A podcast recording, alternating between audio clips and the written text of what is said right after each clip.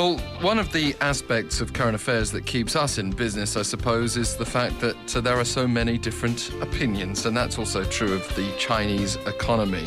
Today, we've got to talk about what kind of opposing views there are and what the Minsky moment is on the glossary with Cho Jooyeon. Good morning. Good morning, Alex. Um, so, the Minsky moment is when a market fails or falls into crisis after an extended period of market speculation or unsustainable growth.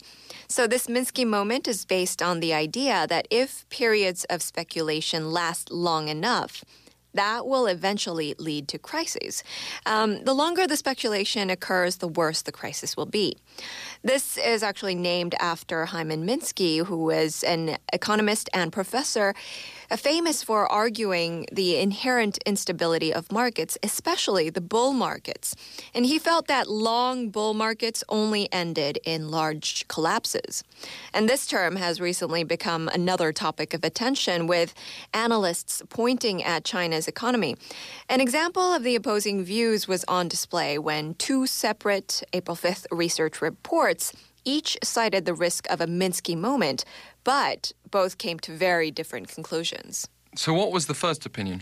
Well, uh, the analysis published in Gavekal's China Econ- Economic Quarterly said in the headline, and it said it all. It said China's impending Minsky moment, and so you can really guess what they were implying there. Mm.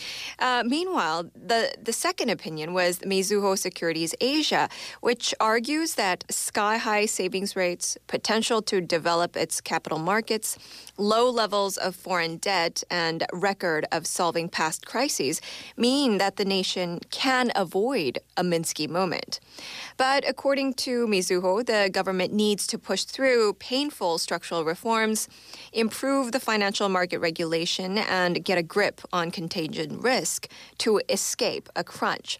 That would mean measures that include keeping the yuan stable, uh, heading off a real estate bubble, and reforming those bloated state owned enterprises. Well, debt in China increased in the past few years, and it seems the warnings on borrowing are well known by ratings firms, the International Monetary Fund, policymakers, analysts who all rank debt among the key risks facing the economy. Yes, well, Standard & Poor's uh, recently cut the outlook for China's credit rating to negative from stable saying that the economic rebalancing is likely to proceed more slowly than the ratings firm had expected. Moody's Investor Service earlier made a similar revision, highlighting the surging debt and questioning the government's ability to enact reforms.